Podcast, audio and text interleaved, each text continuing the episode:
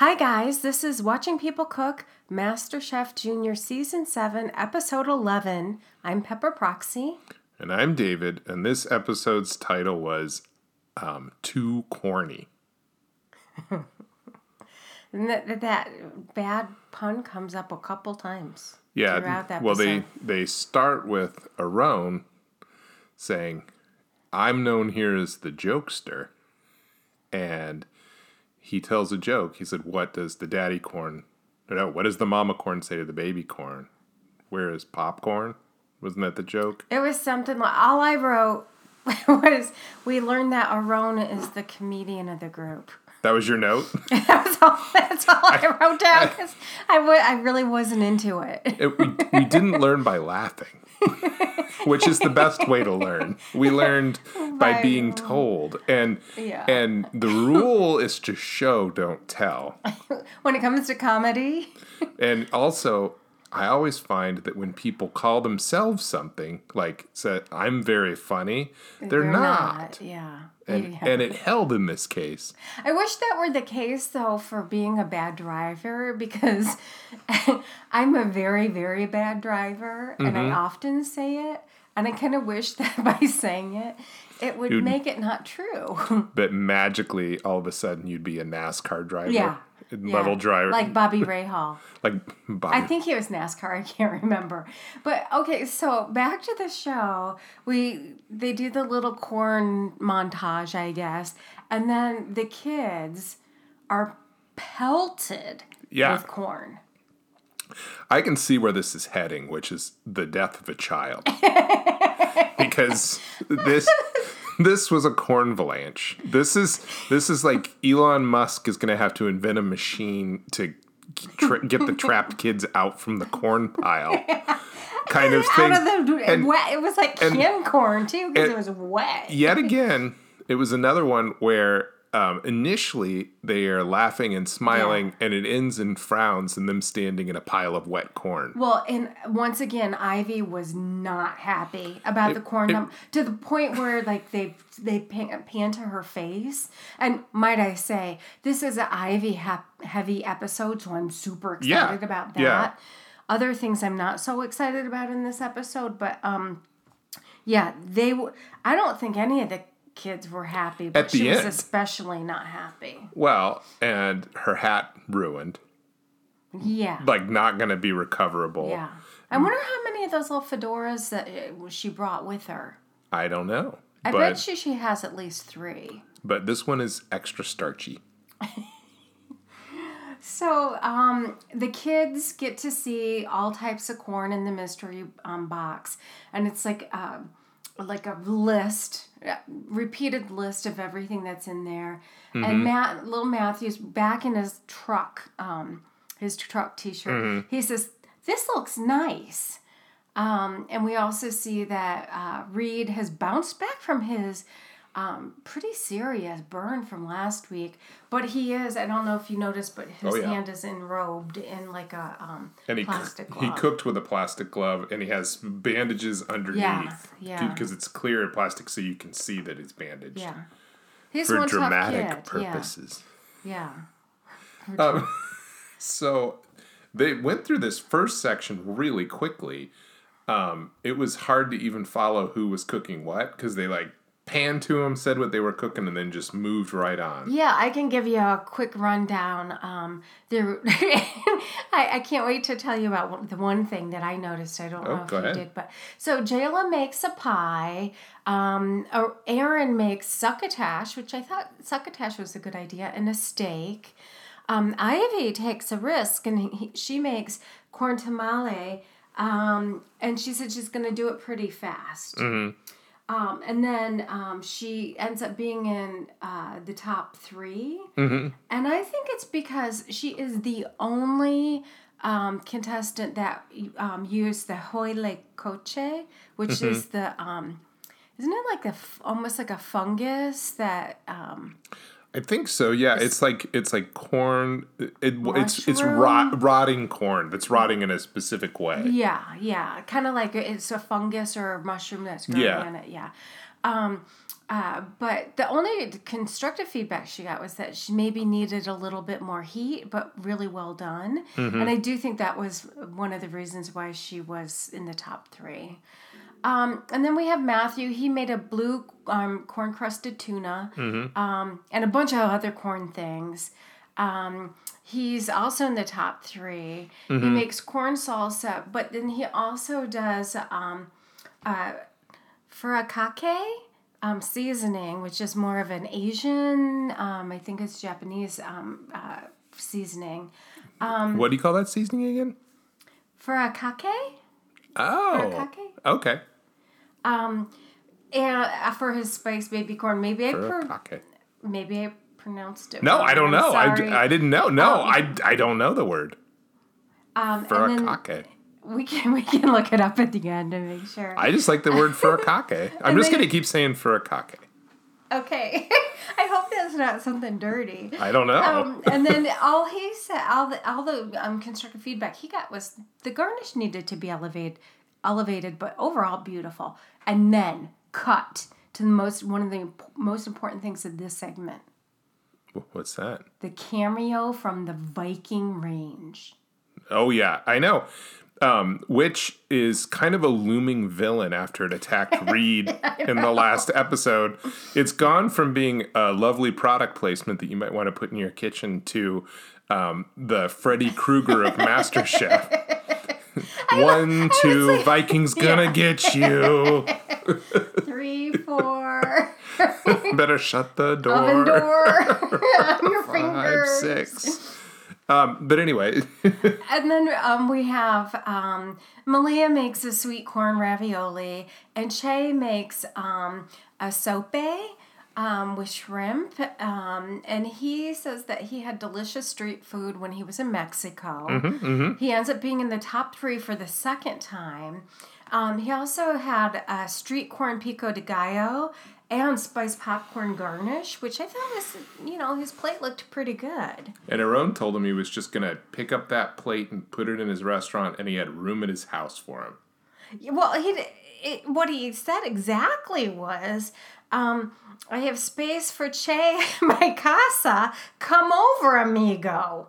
And so, obviously, he's offering him a job. Yeah, for sure.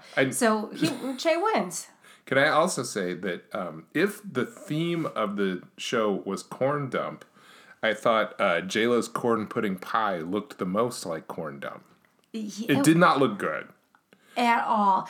And obviously because this is like the first half of the show, they don't show the judges tasting everything. It's the section where they just pull up the top three. Right. But I believe they've tasted along the way. That's what they have said in the past. But if somebody was going to be eliminated at the first half, man. Well, did they even say what Sadie cooked? We didn't see a whole lot of Sadie at the beginning of the show. I don't think they showed even what she cooked when they were setting it up, so. Maybe they didn't. No. Yeah, I didn't write anything down for Sadie. So, obviously with Che winning, there is a tag team tapas challenge. Mm-hmm. So what is Che's reward for winning? He gets to pick the teams. And who does he pick for himself? Aron. Which I feel like Che was being very strategic with his team picks. And I say that because he also says his strategy when he explains why he picks certain people. Yeah, which he picked Jayla and Matthew to go together. Yeah, and he said he put Jayla and Matthew together because of their age difference. Yeah. And he also thinks that they might have a communication issue.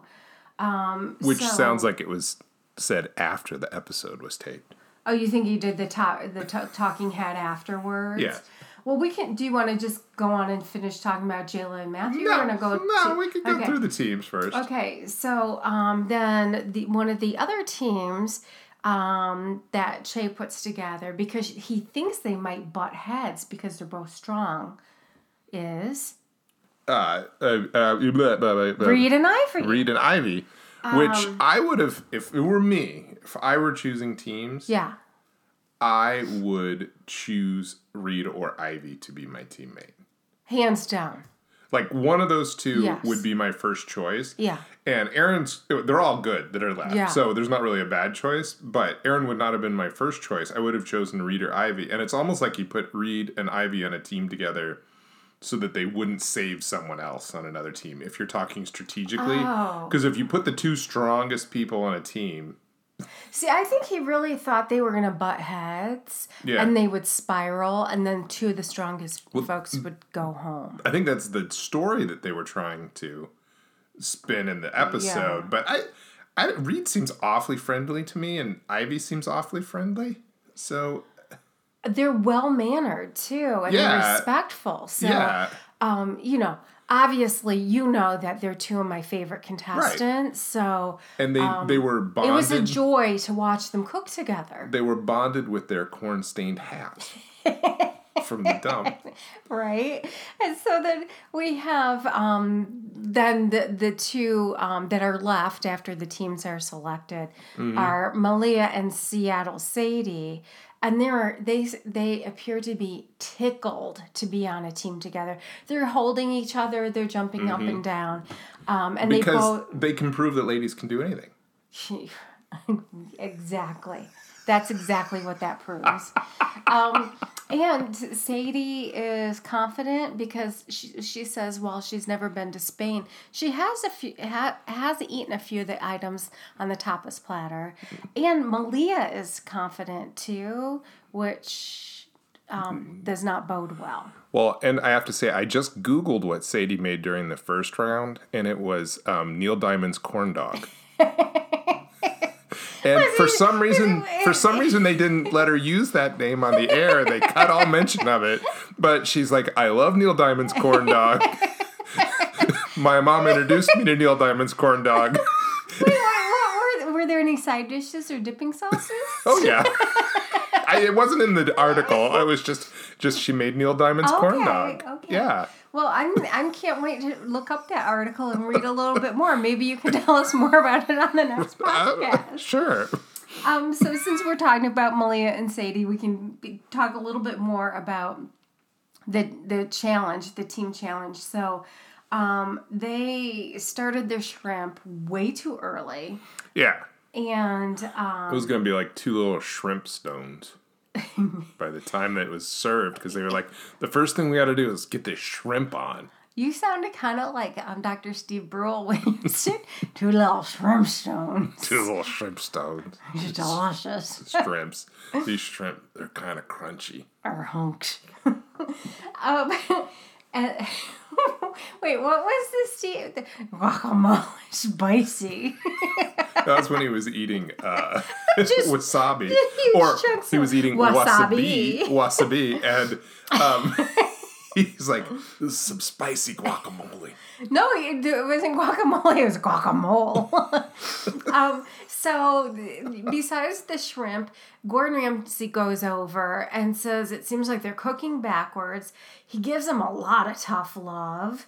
And he even says to them, well, if you want to go home now, just take off your aprons. Like, he was pretty strict with them. And it felt like they were totally falling apart. That's right. But lucky for them, their tears seasoned to their food, which I think helped save them. Do you think that their tears are equally, salient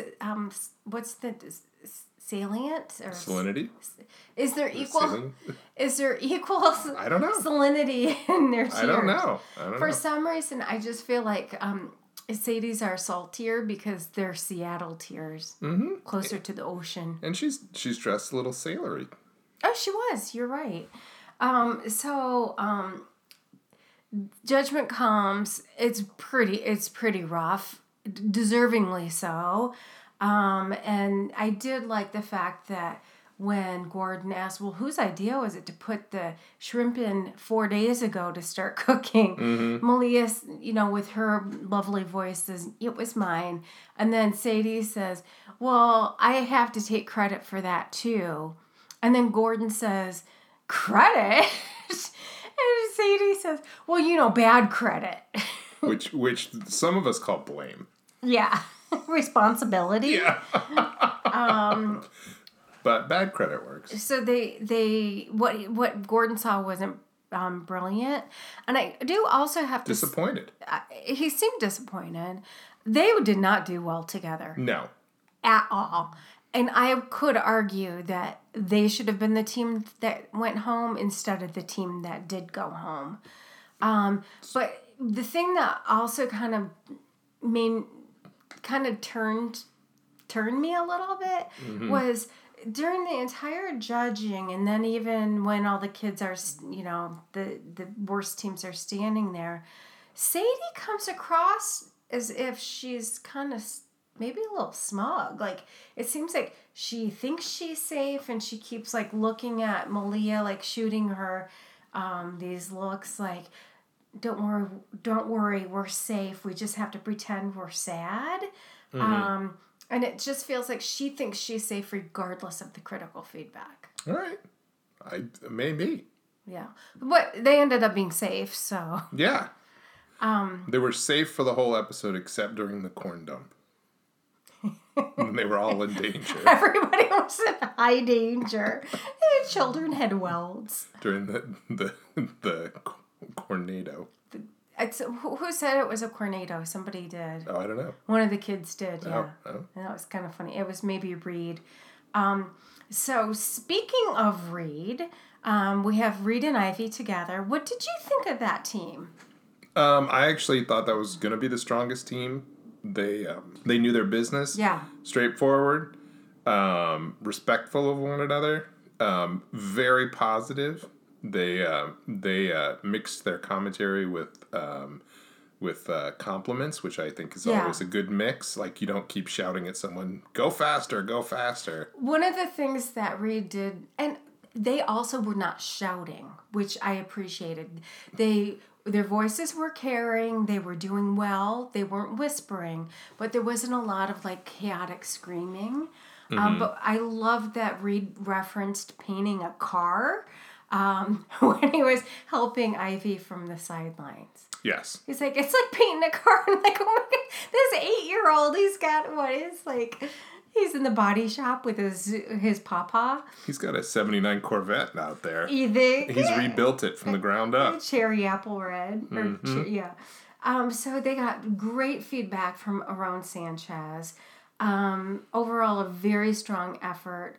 I liked that Reed said that they were an odd couple, but a pretty good team. And they did a very good job. They were the very best team out of the four. They certainly were. Their food looked edible. That's not saying much. Their empanadas were well stuffed. Their churros were light and airy. If I said to you, your empanadas are well stuffed, would you take that as a compliment? I would only take it as a compliment from you. Okay. If a stranger said that to me, I would not be happy. Understood. What about you? What if I said, your empanadas are well stuffed, David? I would be confused and wonder what my empanadas we were talking about. I would be like, I think it's a metaphor for something. But I'm not quite sure what. Yes. So... We will talk a little bit about Che and Aron, because if you remember, Che got to pick who his partner was. Right, and he chose Aron, and... Do you think there was a strategy behind that? I don't know. I know that they certainly didn't do well at the beginning. Yeah.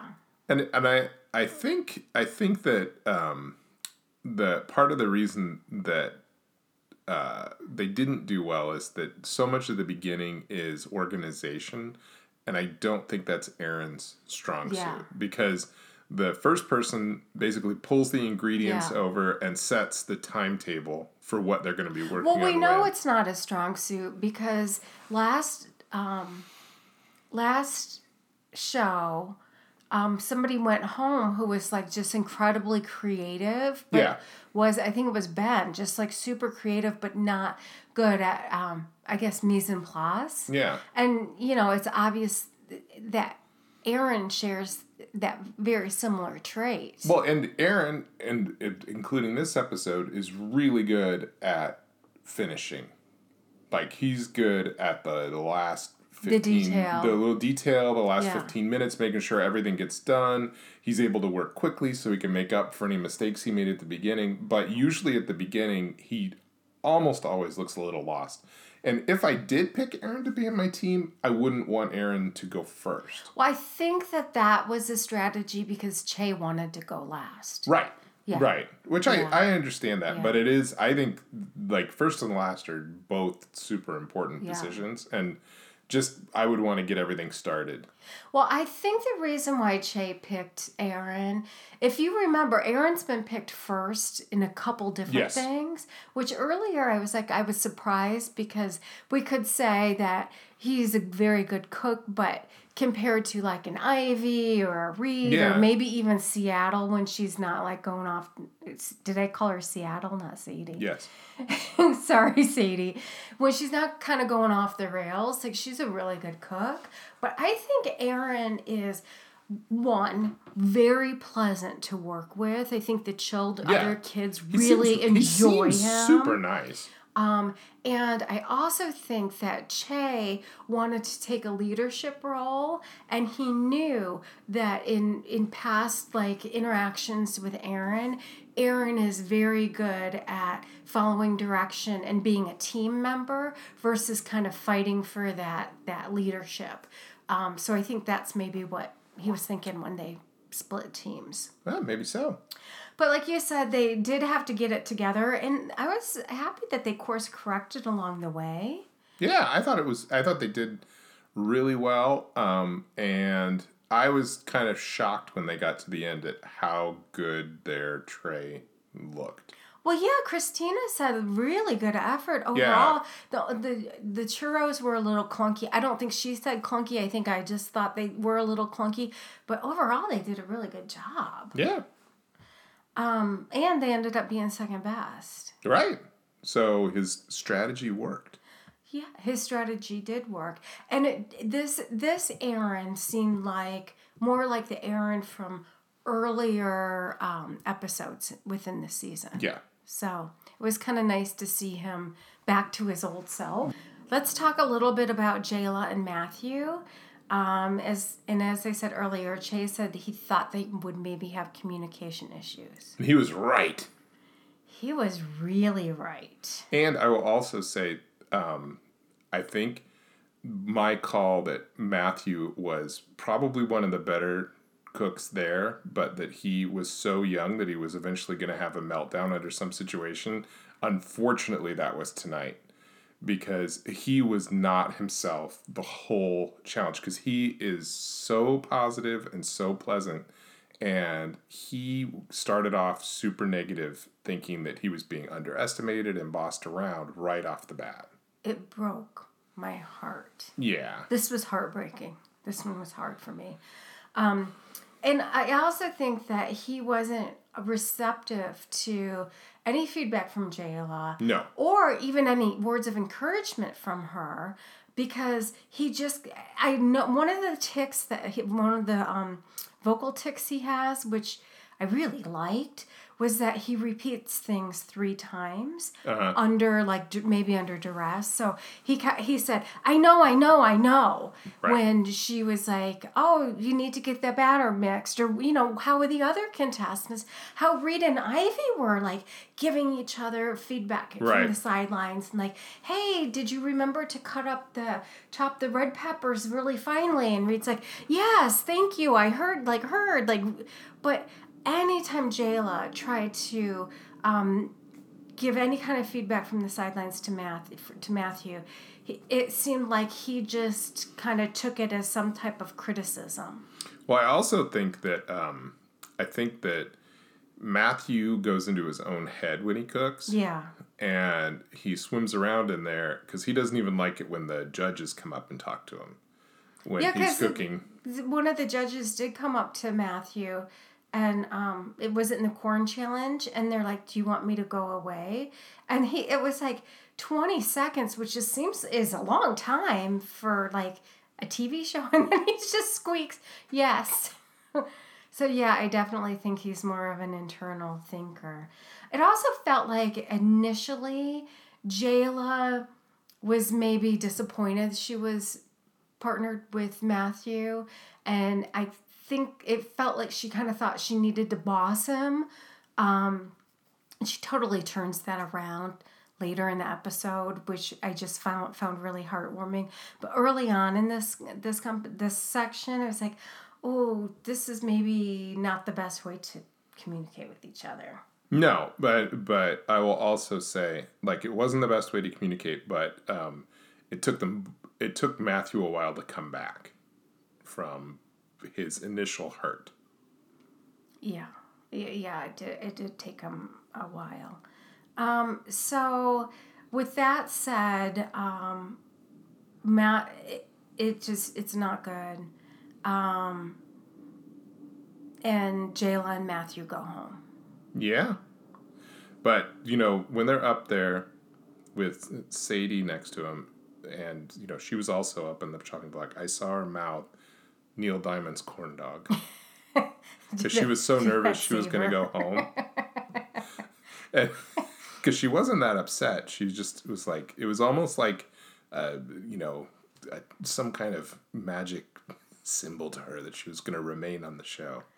Yeah, it seemed like she was pretty confident she wasn't going anywhere. She was like, by Neil Diamond's corn dog, I will remain on this show. So this one, I'm not going to justify it. This one, okay, so I could not stand when Matthew and Jayla went home. Because at this point, Jayla has her arm around Matthew. He's in full, like, he's having a full emotional moment. Mm-hmm. She's holding his hand. She's comforting him. I think she realized, like, I loved seeing the shift in Jayla. Mm-hmm. And it happened very fast. And it happened even before, like, most adults would have made that shift. Like, at first she was, like, seemed kind of frustrated and was like, oh, you know, we're not good partners. And then the minute she saw that Matthew really was, like, affected and having a moment, I was just so impressed with her. It felt like, to me, I would say she just thought, well, this competition doesn't matter. No. Matthew is all that matters in this moment. Yeah. And I just thought that was very, very admirable of Jayla to, like, show him that tenderness and love. And I couldn't stand seeing Matthew. I know, Aron started to cry too. Oh my God. So, you know how I was reacting. Then when I saw Aron start crying, I almost had to take a break. I know, when the comedian cries, it means more. What's the guy who does the telethons? Jerry Lewis? When Jerry Lewis sheds a tear. It means more than when the dramatic person does, because the distance to travel is further. Okay. Okay. But then, like, in their exits, in their talking heads afterwards, I love that they go, and I'm sure they're comforted by their family member, and maybe a psychologist, I think, is there too. But then Matthew recovers. And he gives the viewers at home, the young viewers at home, a motivational pep talk to encourage the kids to follow their dreams. And only the way Matthew can, where it doesn't sound condescending at all, and it really was inspirational. It's true. It was very sweet. Very sweet. So this was one of my more favorite episodes and my least favorite episodes, because I loved seeing Reed and Ivy come together and really start to be like the ones to beat, because I like both of those contestants so much. But to think that we're not going to have Matthew there next week, I know. Well, breaks my heart. He had run out of shirts. He did repeat that old truck shirt. Yeah, so I think he lasted longer than they had planned on it. I did have one other thing, though. When they announced Reed and Ivy were the winners, they did a fake out, which felt like they were going to cut to a commercial break, and then they rethought it because Aron said, there's one team that really blew us away. And I was like, that would have been a terrible commercial. Yeah. I'm glad that they let him finish that sentence. Yeah. There's one team that really blew us away. That was it. No, but anyway. So next week, restaurants. Yeah, they're in a real kitchen. A 2 Michelin star restaurant. Or Michelin star restaurant. I guess we're not in Canada. No. And we should also say that we are going to miss a week due to some travel plans. Yeah, and so we're not going to be releasing next week's episode next week. But the following week, we're going to do 2 episodes released that week. Yep. So we will see you then. Bye! Bye!